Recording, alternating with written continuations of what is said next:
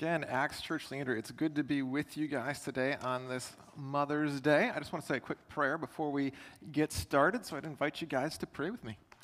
Heavenly Father, Lord, we're going to dive into your word, uh, Lord, and as we do, uh, as we reflect on what it means to be born again, what this new life that you offer is, Lord, I pray that you help us see, uh, first and foremost, you and your Son more clearly.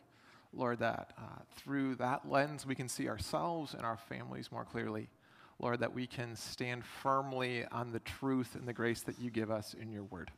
Lord, we say this all in your son's precious name. Amen. Okay, Acts Church Leander, I almost screwed something up. I was about four days from screwing something up. I almost got Mother's Day wrong. Uh, we are about to start a sermon series on the book of Corinthians, and it was set to start this week. But as I was preparing, a voice from the past started to harp on me a little bit. It was a guy I used to church plant with named Pat Williams, and he was emphatic on one point do not screw up Mother's Day. Because our moms have a hard enough time as it is. When it's Mother's Day, celebrate them and lean into that fact because you, as a guy, will probably forget it most of the other time. And so, as I was convicted by that and praying through that, I'm like, no, no, no, we want to celebrate moms. Let's look at some of Scripture through that. We decided to extend our new life series one more week, and we're going to be talking about what it means to be born again. Because being born is something distinctly motherly. All of us have that experience, all of us come into the world through the same way right? And while guys have a very small part, let's just be honest, it is a bit part in a much larger uh, commitment moms give to us for us to be born. And scripture talks a lot about what it means to be born again. The, the, the story from Nicodemus is a great example of that. And so we're going to lean into that topic today what it means to be born again, what that means for ourselves, what that means for our families, what that means for our faith new life. Eh? No, this is AJ's sermon. What happened? I fixed this. There we go. All right, that was AJ's sermon from two weeks ago. I have no idea what that was, but that's okay. I've got the slide I need. All right, so before we start off, I want to back up just a little bit to John chapter 3, and actually the entire book of John, understanding why the Apostle John added the story of Nicodemus to his gospel. Because one of the things that we often get wrong about the Bible, and certainly about the Gospels, is while they talk about Jesus, they are not meant to be a purely biographical writing of Jesus. They're not just writing down everything Jesus did. Instead, they put the story together. They added certain parts and they took away certain parts for the early church. And this isn't my opinion, this isn't my idea. John actually says this in his gospel. So, this is the end of his gospel. He says, Jesus performed many other signs in the presence of his disciples, which are not recorded in this book. But these are written. My account is written, he says, that you may believe Jesus is the Messiah, the Son of God, and that by believing you may have life in his name. John writes to the early church and, and he's the last gospel that's written. So this is a church that's been going for a while. They know the stories of Jesus, they have the letters of Matthew, Mark, and Luke. And he wanted to add something to the conversation. And so he puts these stories together. He says, I've picked out these stories for you, that, that you may have life in the name of Jesus. And he's writing to a church that's really struggling with the question of what is our identity in God? What does this mean that we are Christians, that we are literally in Christ, that we're a part of this new family, and they're wrestling with it? And that there's, there's cultures in the world, there's philosophies in the world that are starting to spread within Christianity. And so it's this tension. And so John, the apostle, says, I love the church, and I, and I want the church to know who Christ is. So I'm going to put my book together with certain stories in it to better help Christians 2,000 years ago and in 2023 to understand who their God is and what their God is doing. And so he writes, he puts in the story of Nicodemus. And it's an interesting story because Nicodemus is a Pharisee, it starts off. And, and Pharisees had a, to say it was a love hate relationship with Jesus would be too gracious. They had an aggravated hate relationship with Jesus. They were the religious pastors and priests in power in the day. And a lot of what Jesus was saying was undermining their authority. And what you will find in any generation of religious bodies, when you undermine religious authorities, we as religious authorities don't like that very much, uh, myself included, right? And Jesus was certainly undermining some of the religious authorities of the day, and yet he also was doing miracles.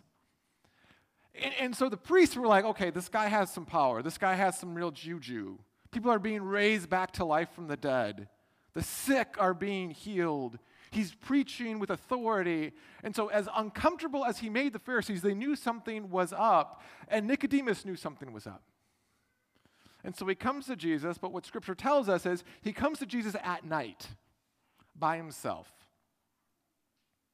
Because he doesn't want his other Pharisee brothers to know what he's up to. But, but he comes to Jesus and he's like, okay, we, we see you have real power. We see you have real authority what, what does this look like for us? What does this mean for us?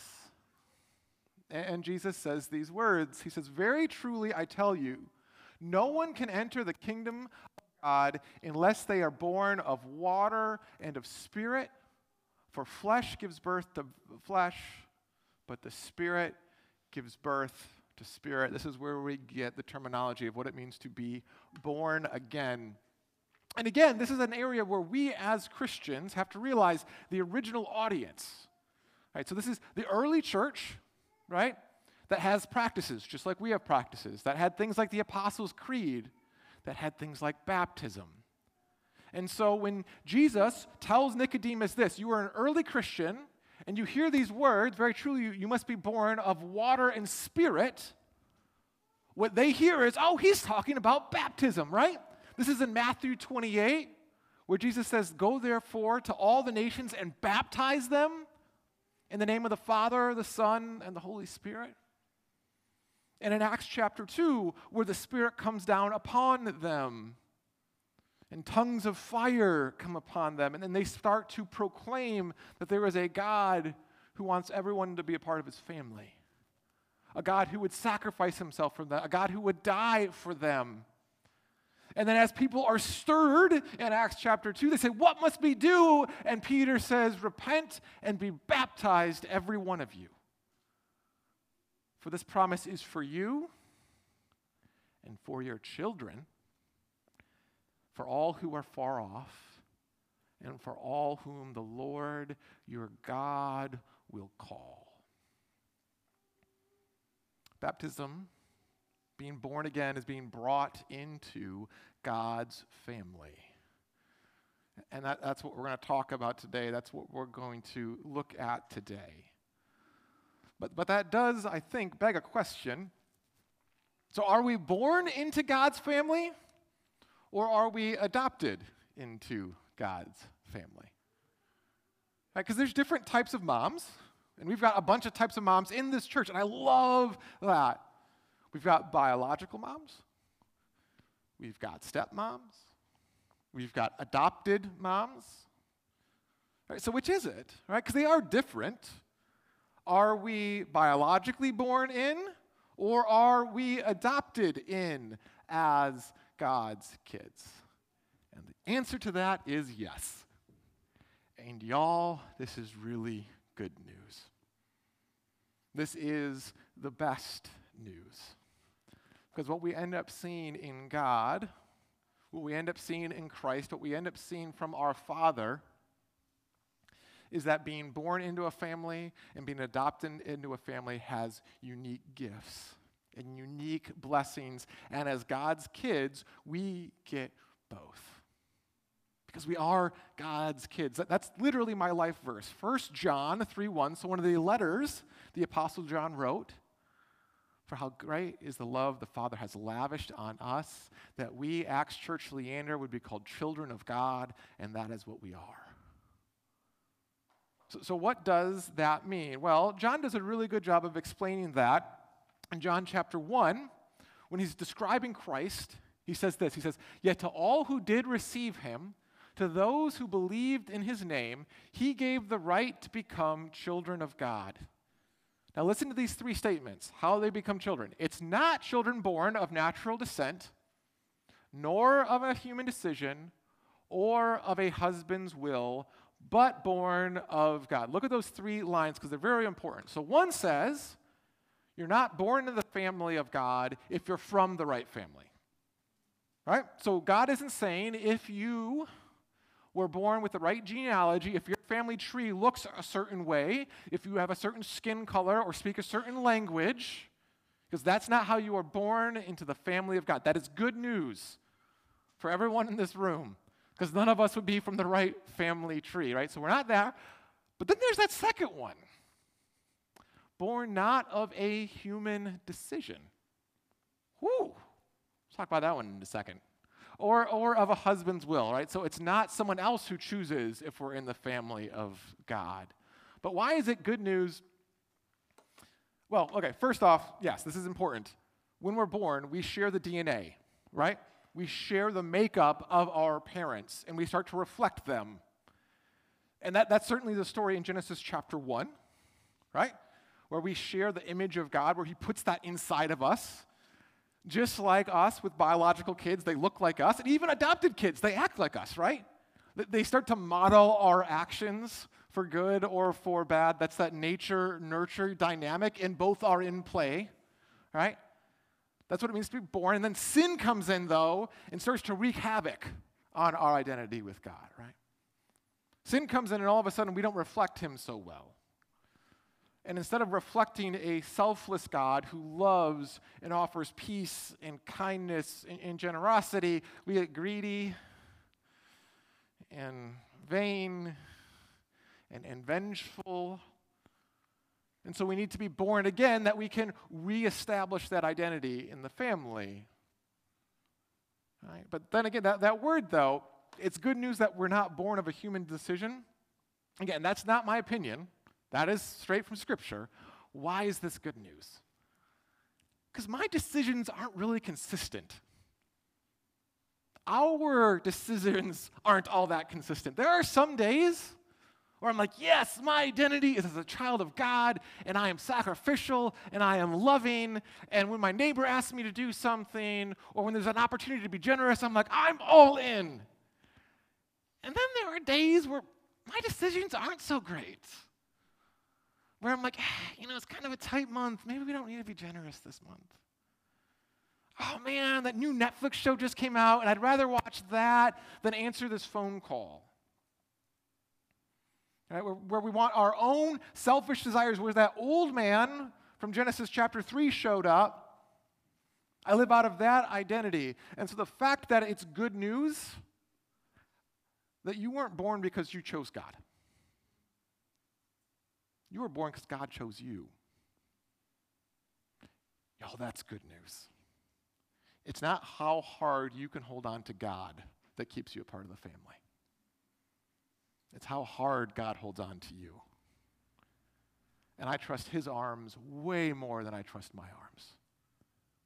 And that is good news. But again, we're not just born, we are adopted.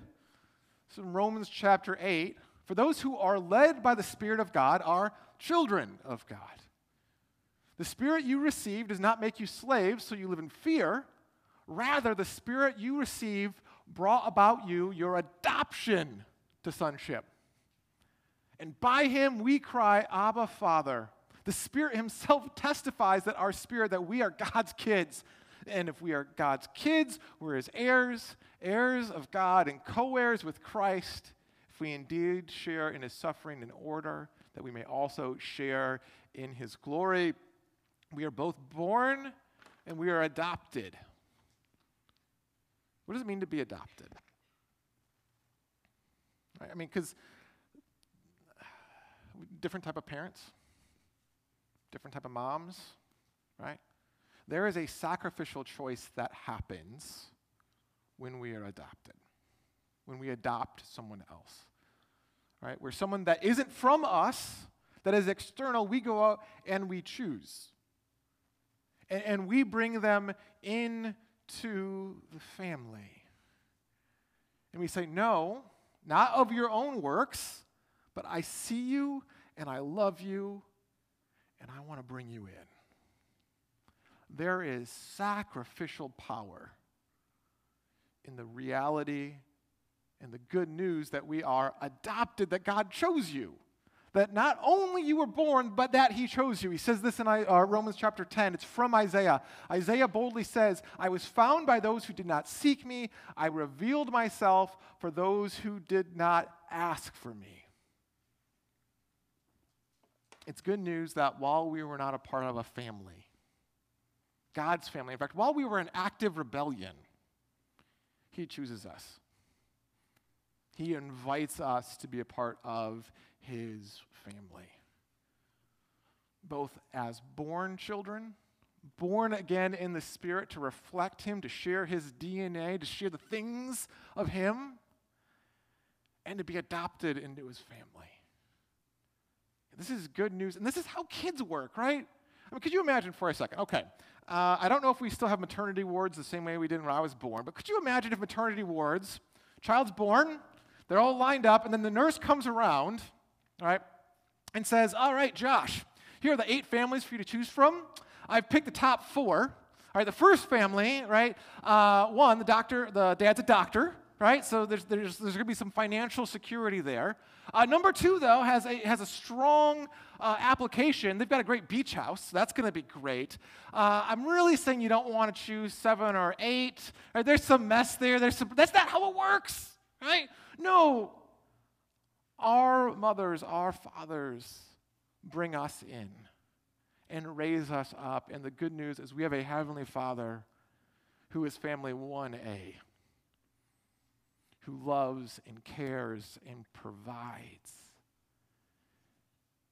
And he allows us both to be born of him and adopted into his family. It's good news that we do not choose God, but he chooses us. But there is a tension because while we can't choose to be a part of the family, we can choose to walk away from it yeah, I, I want to lean into this a little bit now because Mother's Day is a, a weird day. In fact, any day that you think about family, Mother's Day, Father's Day, holidays, there, there, there's a lot of emotions that can happen at the exact same time, right?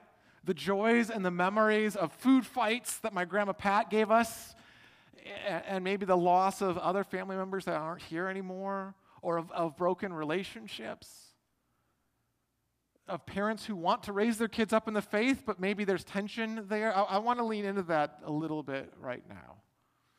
And we're going to use Luke chapter 15. These are the parable of the loss. If you want to open up your Bibles with me, uh, Luke is about three quarters of the way through Scripture. If you're using the Bibles that we have, it's going to start on page 1332.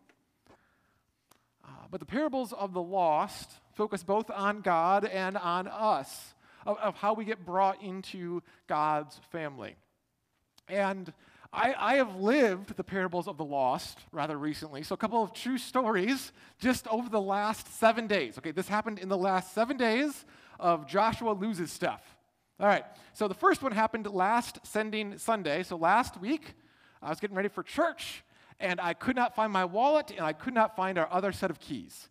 And we turned the house upside over Sunday morning could not find them to the point where Erica literally couldn't come to church last week because I couldn't find my wallet and my keys, right? I lose them constantly. Yesterday, Erica and I were doing errands and we went to Restore, the Habitat for Humanity place. And we went there and then we did some other errands. I get home and I check my pockets and sure enough, no wallet, right? I had to drive back downtown to Austin and in a puddle underneath the van was my wallet. I lose stuff constantly to the point where we are having to have conversations, literal conversations in our family of how do we get GPS attached to your stuff so when you lose it, we can find it. That's where we are at in our family. This is an honest to God, true story. That is the parable of the lost, right? And so you have these two parables that start off the story. And the first one is the parable of the lost sheep. And the whole context is tax collectors and sinners were gathering around Jesus, and the Pharisees them religious folk And the teachers of the law muttered, This man, Jesus, welcomes sinners and eats with them. He was upsetting the religious order. Why would you hang out with these broken, messy people? They said. And in response to that, Jesus says, Let me tell you a few stories. And the first one is the parable of a shepherd. So it says, Suppose one of you has 100 sheep and loses one of them. Doesn't he leave the 99 in open country and go after the lost sheep until he finds it? And when he finds it, he joyfully puts it on his shoulders and comes home. Then he calls his friends and his neighbors together and says, Rejoice with me, for I have found my lost sheep. I tell you, there is more rejoicing in heaven over one sinner who repents than the 99 righteous who do not need to repent. Story starts off with Jesus saying, Hey, if you had a sheep that got lost, you would go find it. Right? And you would celebrate it when it's found. And remember that that story isn't, okay, so the sheep hunted the shepherd, right? No, Isaiah tells us all of us have gone astray like sheep. That's me, that's you, that's our kids, that's our world. We're all really good at getting lost. And Jesus says, I'm like the shepherd who goes, and I will find out, I will find that lost sheep, and I'm going to bring it back, and this is important. Right? He doesn't say, okay, I'm going to find my lost sheep, and now me and my sheep are going to be together by ourselves for the rest of eternity. No, the sheep belongs with the rest of the flock. Y'all belong with the rest of the family of God. I belong with the rest of the family of God. He goes, and we would celebrate that. He, he tells a second story. He goes, or suppose a woman has 10 silver coins and loses one. Doesn't she light a lamp, sweep the house, and search carefully until she finds it? And when she finds it, she rejoices. She calls her friends and her neighbors together and says, Rejoice with me, I have found my lost coin. Okay, that, that's the story of my life just constantly. Almost at the point now where I, am less rejoicing when I find something, I'm more just resigned, right?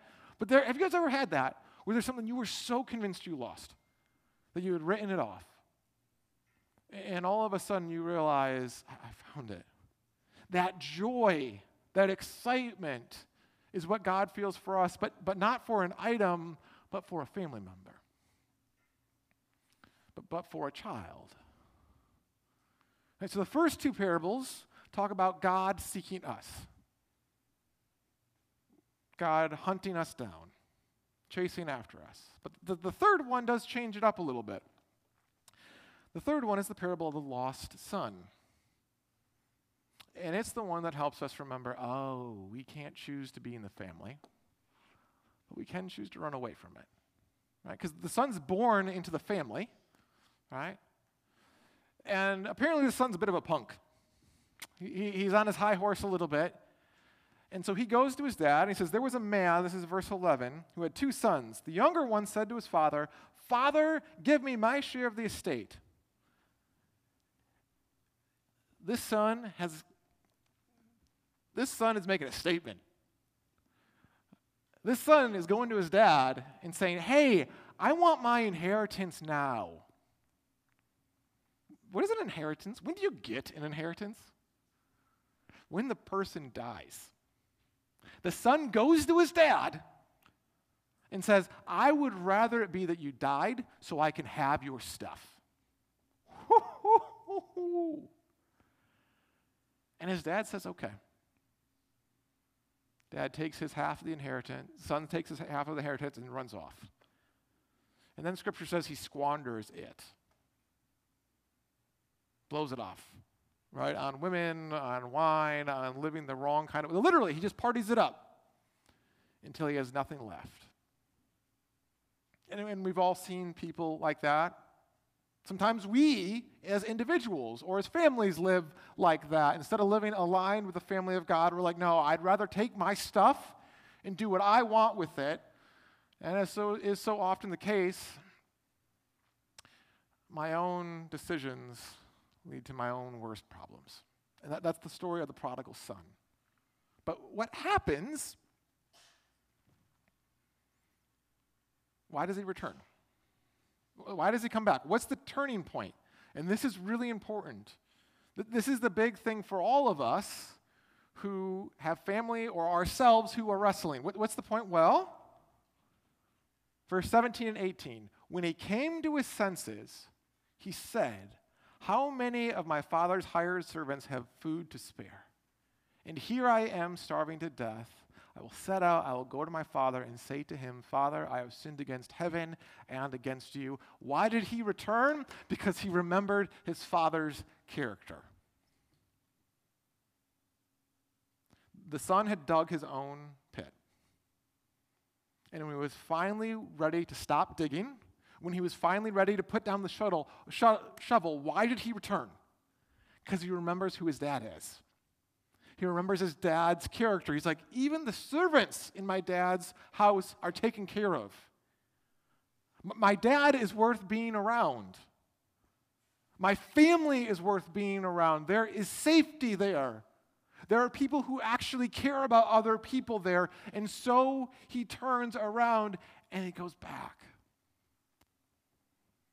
Why did he turn back? Because he had built a foundation. There was a foundation in his family that even after his wild living, even after all of his dumb choices, and all of us make dumb choices, he had a place to go back from. And you know, it is good news then. That as we build that foundation in ourselves and in our families, it pays forward beyond the moment. Because, see, here's what's going to happen. And it's either going to happen to you or it is currently happening to you. Those are the two options. So I'm either predicting the future or you're like, oh no, Josh, we are in it right now with some of our family members. Every single family in this church, in fact, I think I know everyone here right now. Looking around, not sure who's online, but I know most of y'all too. You're here because you care about Christ and you want your families to know Jesus right? That, that's why you bring them to church. Because you want to help your children, your families, and not just your kids. You want your brothers, your sisters, your grandmas, your neighbors to have a foundation of Jesus, right? That's why we're here. That's why you listen to me speak. That's why we sing worship, right? We're trying to build this foundation. But what's going to happen? And I don't know if it's going to be your kids. I don't know if it's going to be your brothers. I don't know if it's going to be your neighbors. But along the way, some people are going to be like, no. They're going to be the prodigal or you're going to be the prodigal. And they're going to say, you know what? I, I would rather just take my ball and do my own thing. And there are consequences to that, right? And, and it can break our heart. It can break us of what I thought I did everything right. right? I, I tried to show them Jesus. I tried to show them the Father's love. Why are they acting this way? And they run. And it can be tempting to despair, right? Because we're watching them run from God. But the good news is the foundation that we help our families build, not just as kids, but as adults. That foundation ain't going anywhere. And eventually, there are opportunities for us to put down the shovel. And the good news is that no matter how far someone runs, God's legs are better. I promise you, God's legs are better. They will tire out from running from God before God tires out running after them. That is the good news of the gospel. That is Jesus in a nutshell, right?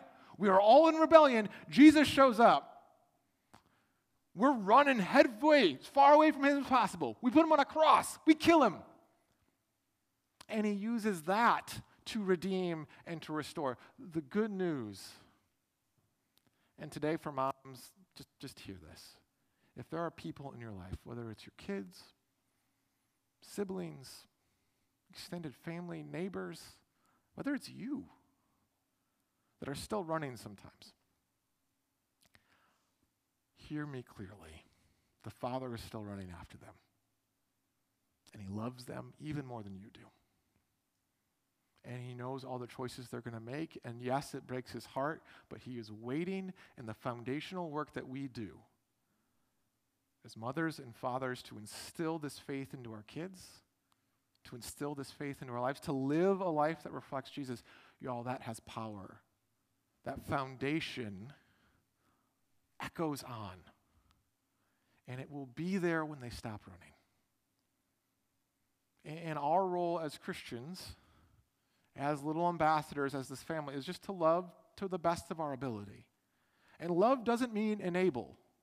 Love doesn't mean that, okay, they're making all these choices, and so I'm going to protect them necessarily from all of the consequences. Sometimes we can get into that. That's, uh, no, consequences are real. And it's messy. Like, I wish I could just tell you this is the exact way to do things. Every family is different, every circumstance is different, every ask is different. And yet, trying to have that balance of we still love you, we still care about you, still reflecting Jesus to the best of our ability on the promise and in the hope of a Father who has already revealed himself in his character and his goodness that he wants our kids and our family members to be more a part of his family than even we do. And God is better at his job as a parent than we are as our job as a parent. And that's good news. That's really good news, right? Because we've got some good parents in this room, but all of us are imperfect, and we have a perfect father who is putting together a perfect family of messy individuals with messy pastors, and messy moms, and messy dads, and saying, I'm still chasing after you, just like our moms chase after us. Amen? Let's pray. Heavenly Father, Lord, um, today is a lot. Lord, there's a lot to celebrate. Lord, there is a lot uh, to mourn. Lord, your word tells us that all of us, like sheep, have gone astray. Lord, and, and we come before you in confession that all of us can be the prodigal son in our lives. Lord, that as your sons and daughters, Lord, oftentimes we don't reflect you. We, we, we don't act like your kids. We act like the world. And yet, Lord, your word also says in Isaiah that you would pay for our transgressions. Lord, that you would sacrifice yourself to choose us, to adopt us, and to, for us to be born again, Lord. And so we receive the forgiveness of sins. Lord God, I lift up the moms in this room. Lord, uh, the joy of having kids and the, the challenges of just living in a messy world with messy relationships. Lord God, I lift up the women in this room who long to be mothers. Lord, who at this time have not been given that gift. Lord, that you would be with them, that you would move in them, that you would help them see themselves as your daughters, righteous in your eyes enough in your eyes, beautiful in your eyes. Lord God, and we lift up uh, those in our life, whether it's ourselves, family members, or friends, who are in the act of being the prodigal son or daughter. Lord God, we give you thanks that you are a God who is still chasing after them. Mm-hmm. We give you thanks that your legs are better than their legs. Lord, and we pray that uh, in this interim space where they haven't been brought back into the family, Lord, that we would be good representatives, that we, you would give us your lo- words, your love, Lord, uh, your discernment to know when we're supposed to lean in and, and when we're supposed to let the consequences happen. Lord, we give you thanks today. Say this all in your son's precious name. Amen. We continue with worship.